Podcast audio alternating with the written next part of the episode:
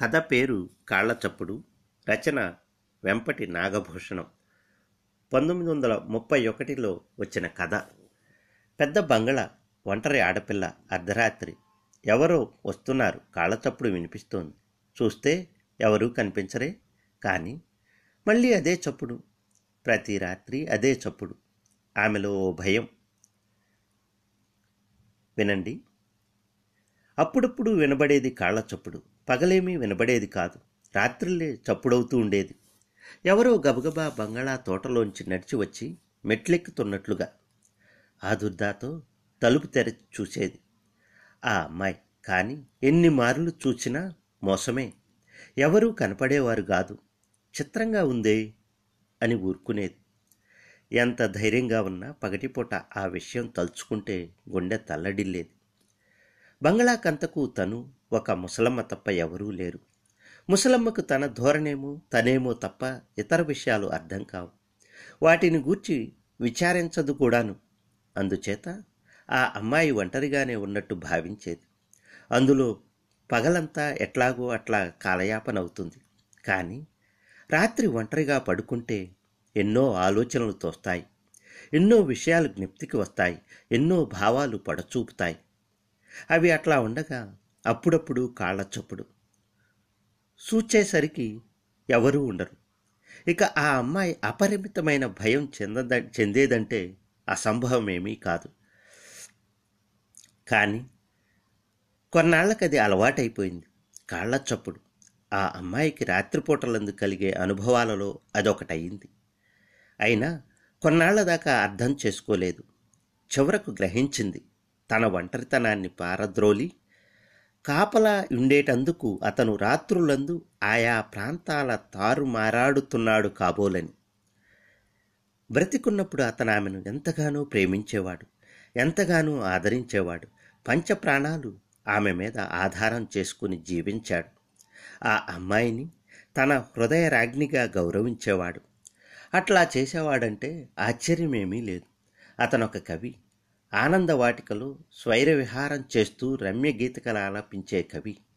అందుచేత అతను ఆ అమ్మాయిని మల్లె పువ్వల్లే చూసుకునేవాడంటే అది అతని స్వలాభానికే అయి ఉంటుంది. ఆ అమ్మాయిని ఒక మంచి గంధపు మంజూషగా భావించేవాడు. అతను చూసి ఉత్సాహం పొందేవాడు. ఆ విధంగా ఆ అమ్మాయి అతని భావోత్కర్షానికి మూల కారణమైందంటే ఆవిడది కూడా కొంత ప్రయత్నం ఉన్నదన్నమాటే. అతని ఉద్దేశం గమనించి అతనికి ఉత్పన్నురాలుగా ఉండాలని ప్రయత్నించేది. ఏ విధంగా సంచరిస్తే అతని మనోవీధిలో భావ వీచికలు వీచేవో ఆ విధంగానే సంచరించేది ఆ పిల్ల. అట్లా ఒకరిలో ఒకరు విలీనమైపోయి రాయంచలల్లే జీవిత పదాల్లో విహారం చేసేవారు. స్వచ్ఛమైన ప్రేమ వారిది నిర్మలమైన వాత్సల్యం వారిది. అనుకోనిదే తటస్థించింది ఆపద కల్లోనైనా వారు అనుకోలేదు అట్లా జరుగుతుందని. తెలిసి ఉంటే ఏం చేసేవారో మనం ఊహించలేం. కానీ పర్యావసానం ఏమిటంటే అతను ఆకస్మికంగా మరణించాడు. అంతటి కవి అంతటి ప్రియుడు మరణించాడు. అతను ఆ అమ్మాయి కలిసి సంతోషంతో నిర్మించే ఆనందమాల పూర్తిగాక మునికిపే తెగిపోయింది. తనలో ఒక భాగం విడిపోయినట్లుగా విలపించింది. అంతా శూన్యంగా కనిపించింది. ఆ అమ్మాయికి భావి జీవితమంతా పెద్ద వారా వారాన్నిధి కోపం దాల్చి ఆమె ముందు కనిపించింది. ఇక ఆ అమ్మాయికి మరో లోకం లేదు మరో ఆసక్తి లేదు మరో ధోరణి లేదు. అంతా గతించిన ప్రియుని స్మరణలో సమసిపోయింది. ఎప్పుడూ అతన్ని గుర్చి విచారించేది కళ్ళు చిల్లిపడ్డాయేమో అన్నట్లుగా ఏడ్చేది విధిని నిందించేది దేవుణ్ణి దూరేది. ఒకప్పుడు తనంతటి అదృష్టవంతురాలు సౌక్య సౌఖ్యవంతురాలు లేదని ఆనందించింది. ఇప్పుడంతా మాయమైపోయింది. ఒక్కతే జీవితం గడపాల్సి వచ్చింది. అది ఆమెకు భయం.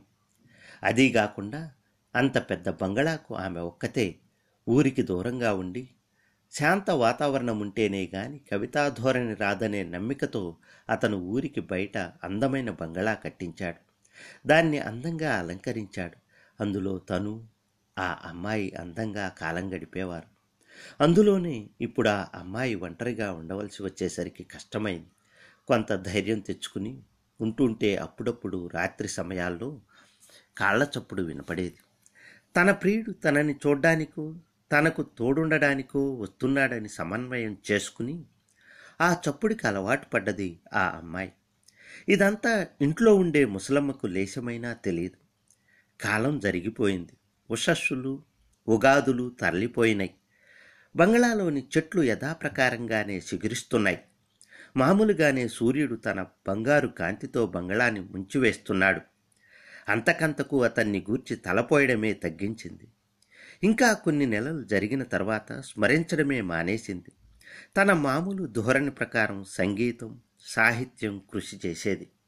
రాత్రి అడుగుల చప్పుడు వినిపించేది కాదు. ఆ అమ్మాయి దృష్టిలో అది అంతరించింది. అతనే అంతరించినప్పుడు ఇక అదా మిగిలేది. కేవలం చిన్నపిల్ల ఆ అమ్మాయి. పద్దెనిమిదేండ్లు నిండా లేవు. దురదృష్టం వలన జీవన భారం విరుచుకు మీద పడ్డది కానీ లేకపోతే ఆనంద ఫ్రైంకంలో ఊగుతుండవలసిన పిల్ల.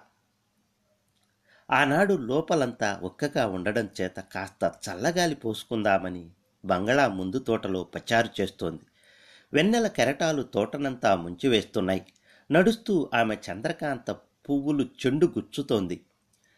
తటాలున తల పైకెత్తి చూచింది. గేటు తెరచినట్లుగా శబ్దమైంది. నిదానించి చూచింది. ఉన్నాడా? అన్నాడు ఆ వచ్చినతను. ఆ అమ్మాయి తెల్లబోయింది. ఉన్నాడా? అన్నాడతను మళ్ళీ. తెల్లని సూట్ వేసుకున్నాడు. చేతిలో చిన్న పోర్ట్ మాంటో ఉంది. నడుస్తూ బంగ్లా వరండా మెట్లు సమీపించాడు. కూర్చోండి అని ఆ అమ్మాయి కొంచెం వెనక్కి వెళ్ళింది. పోర్ట్ మాంటో పక్కన పెట్టి సోఫాలో కూర్చొని సిగరెట్ ముట్టిస్తూ క్షమించండి అన్నాడు. పర్వాలేదు. ఎక్కడి నుంచి రావడం? ఎందుకు? నేను అతను చిన్నప్పటి నుంచి స్నేహితులం. నేను అతన్ని పెళ్ళికి కూడా వచ్చాను. మీకు జ్ఞాపకం లేదు. అప్పుడే చూచా మిమ్మల్ని. మళ్ళీ చూడలేదు. అతను మాత్రం ఏడాది క్రింద కాంగ్రెస్లో కనపడ్డాడు. ఇప్పుడు ఈ ఊరు పన్నుండి వచ్చి ఇతనుండగా మరొక చోట బస చేయడం ఎందుకని సరాసరి ఇక్కడికే వచ్చాను. ఏం చేస్తున్నాడు? బయటికి వెళ్ళాడా? అన్నాడు ఒక్క గుక్కలో. ఆ అమ్మాయి చెలించింది. పూర్వమంతా ఒక్కమారు తళుక్కుమని మెరసింది. ఆమె హృద్వీధిలో ఏమీ చెప్పలేక నిలబడిపోయింది. ఇంతలో నిప్పు పుల్ల గీసి రిస్ట్ వాచ్ వంక చూశాడు అతను. ఆ కాంతిలో అతని ముఖం తలతల్లాడింది. కళ్ళకు ఫ్యాన్సునే జోడు ఉంది. పాతికేళ్ళుండవచ్చు అతనికి. లోపలికి వెళ్ళి విశ్రమించవచ్చు. ప్రయాణం బడలిక అన్నది. అతనేడి ఇప్పుడు వస్తాడా? అదిగో అల్లా వెళ్ళవచ్చు ఆ గదిలోకి పదండి. అతనికేమీ అర్థమైంది కాదు. అతని మాట ఎన్నిమారులు అడిగినా తటస్థంగా ఉండి మాట మార్చివేస్తోంది. ఆమె అతని భార్యని అతనికి గుర్తుంది. సరేననుకుని ఇంట్లోకి ప్రవేశించాడు. హాల్లో పెద్ద లామింగ్టన్ లైట్ వెలుగుతోంది. కుర్చీలు సోఫాలు బల్లలు అన్ని పూలతో నిండి ఉన్నాయి. ఆ హాలు దాటి లోపలికి హాల్లో ప్రవేశించి కుడివైపునున్న గది చేరాడు. లోపల వాషింగ్టన్ ల్యాంప్ ఉన్నది. గది అంతా సువాసనమయం. ఒక ప్రక్కను దోమతెర దిగవేసిన పందిరి మంచం ఉన్నది. మధ్య చిన్న టీపాయి మీద రాధాకృష్ణుల రాతి విగ్రహం ఉన్నది. సూటు విప్పి పైజమాస్ తొడుక్కున్నాడు మిత్రుడు. ఎదురుగా ఉన్న అద్దంలో చూసుకుంటూ ఉండగా ఆ అమ్మాయి ప్రవేశించింది. తెల్లని సిల్క్ చీర కట్టుకుంది. బోడిస్ తొడుక్కుంది. సంచి జడవేసి చివర రిబ్బన్తో కట్టేసింది. మెళ్ళో ఒక్క లాంగ్ చైన్ మాత్రం ఉన్నది. దీపం కాంతిలో ఆమె ముఖం మెరిసింది. మిత్రుడు వెనక్కి తిరిగి చూశాడు. పూర్వం ఆమెను పెళ్ళికి చూచిన దానికి ఇప్పటికీ చాలా వ్యత్యాసం ఉన్నది. నిలువెల్లా చూచాడు ఇంతలో ముసలమ్మ టీ ట్రే తెచ్చి అక్కడ బల్ల మీద పెట్టి వెళ్ళిపోయింది. రెండు కుర్చీలు దగ్గరగా లాగింది. ఆ అమ్మాయి ఒక దాంట్లో తను కూర్చుంది. రెండో దాంట్లో అతన్ని కూర్చోమన్నది. అతను కూర్చున్నాడు. పుచ్చుకోండి అని అన్నది చిరునవ్వుతో. అతనేడి? అన్నాడు. పుచ్చుకోండి చల్లారిపోతుంది. అతను వస్తారు కానివ్వండి. ఇద్దరు టీ పూర్తి చేశారు. ఒకరి వంకర ఒకరు చూచుకుంటూ మిమ్మల్ని చూసి రెండేండ్లయింది అన్నాడు మెల్లగా. ఆమె సిగ్గుపడ్డది బుగ్గలు ఎర్రబారినాయి కావచ్చు అన్నది కోమలంగా. అప్పుడింత అందం. అయితే మీరు ఏం చేస్తుంటారు?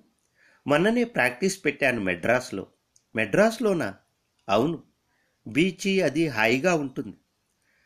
అవును నిజమే. ఎవరెవరుంటున్నారు అక్కడ? ప్రస్తుతం నేను వంటవాడు పెండ్లయ్యేదాకా అన్నాడు చిరునవ్వుతో. ఆమె నవ్వింది. ముసలమ్మ వచ్చి భోజనానికి రమ్మంది. ఇద్దరూ లేచి వెళ్ళారు. భోజనం చేస్తూ అతనేడి అన్నాడు. వస్తారులేండి కానివ్వండి అన్నది ఆ అమ్మాయి. రాత్రి గడిచిపోయింది. తెల్లవారి కాఫీ త్రాగుతూ అతనేడి అన్నాడు. వస్తారు కానివ్వండి అన్నది మామూలుగా. అతిథి మిత్రుడు వచ్చి నాలుగు రోజులైంది. అతనేడి అని అడుగుతూనే ఉన్నాడు. వస్తారులేండి అని ప్రత్యుత్తరం ఇస్తూనే ఉన్నది. చాలా వింతగా ఉన్నదే అనుకునేవాడు అతడు. ఆమె అట్లాగే అనుకునేది. సాయంకాలం టీ తాగి ఇద్దరూ గదిలోనే కూర్చున్నారు. వరండాలోనికి తెరుచుకున్న ద్వారానికి లేసు తెర వేలాడుతోంది. బయట అంతా చీకటిగా లేకపోయినా లోపల చాలా చీకటిగా ఉన్నది. అయినా దీపం మాట వారిద్దరిలో ఒక్కరూ అనుకోలేదు. ఏదో ఆలోచనలో పడ్డారు. తటాలున అన్నది ఆ అమ్మాయి. మరి మరి మీకు ఒంటరిగా ఉండడం కష్టం లేదు మెడ్రాస్లో? అట్లా అడుగుతుందని అతడు అనుకోలేదు. ఏమి చెప్పడానికి తోచింది కాదు. అయినా చెప్పక తప్పదు. నిజమే ఉంటుంది. ఆ అనుభవం ప్రస్తుతం మీకు కూడా ఉన్నట్టుందే అన్నాడు సమాధానంగా. అయితే ఇద్దరం కలిసి ఒంటరితనాన్ని గబాలను గదిలో ప్రవేశించి గాలి కెరటం ఆ మాటల్ని చెదిరివేసింది. ఏమిటి అంటారు? అన్నాడు. ఇద్దరం కలిసి చప్పుడు చప్పుడు వచ్చాడు వచ్చాడు అని అవ్యక్తంగా కేకలిస్తూ భయంతో అతన్ని గట్టిగా పట్టుకుంది. అతనికేమీ తోచింది కాదు. శరణార్థి అయి వచ్చిన ఆ అమ్మాయిని అతను కవిగిట్లో గట్టిగా దాచిపెట్టి భయం లేదు ఏదో చప్పుడు ఏమీ లేదు అన్నాడు. కాళ్ళ చప్పుడు కాళ్ళ చప్పుడు వచ్చాడు వచ్చాడు అన్నది వృద్ధ స్వరంతో అతను నాలుగు వైపులా చూచాడు నాలుగు మూలలా పరికించాడు. ఎవ్వరూ లేరు కాళ్ళు లేవు చప్పుడు లేదు. ఎవ్వరూ లేరు వీధిలో పోయే వాళ్ళ కాళ్ళ చప్పుడు బహుశా భయం లేదు అంటూ ఆమె భుజాన్ని నిమిరాడు. ఆమె తల అతని వక్షస్థలం మీద ఆనుకుంది. చేత్తో కళ్ళు మూసుకున్నది. ఇంతలో ముసలమ్మ లైట్ తెచ్చి అక్కడ పెట్టి వెళ్ళిపోయింది. వీళ్ళని గమనించనే లేదు. లైటు వెలుతురు చూసి ఆ అమ్మాయి గభాలున అతని కౌగిట్లోంచి లేచి పెడముఖం పెట్టి నిలబడ్డది. వెంట్రుకలన్నీ చెదిరినాయి చేర నలిగింది. ఎవరూ లేరు. చూడు అంటూ అతను ఆమె చేయి పట్టుకుని వరండాలోకి పోయి చూచాడు. ఎవరూ లేరు. ఆమె కళ్ళల్లో బెదురు ఇంకా తగ్గలేదు. ఆ అమ్మాయి వరండా పెట్టగోడ నానుకుని నిల్చున్నది. అతను ఆమె పక్కగా నిలబడ్డాడు. మెట్ల దగ్గరున్న ద్రాక్ష పందిరిలోంచి వెన్నెల వారి మీద పడుతోంది. ఎందుకంత భయం? ఎవరు వచ్చారని? అతను అతను అంటూ అతని చేతిని గట్టిగా పట్టుకుంది. తిరిగి బెదిరిపోతుందేమోనని అతడు ఆమెను రెండు చేతులతో పట్టుకున్నాడు. ఆ అమ్మాయి కూడా తన రెండు చేతులతో అతన్ని పెనవేయించింది. మరి ఐదు నిమిషాల వరకు అదే స్థితి. ఆ అమ్మాయికి ఇక కాళ్ళ చప్పుడెప్పుడూ వినబడలేదు.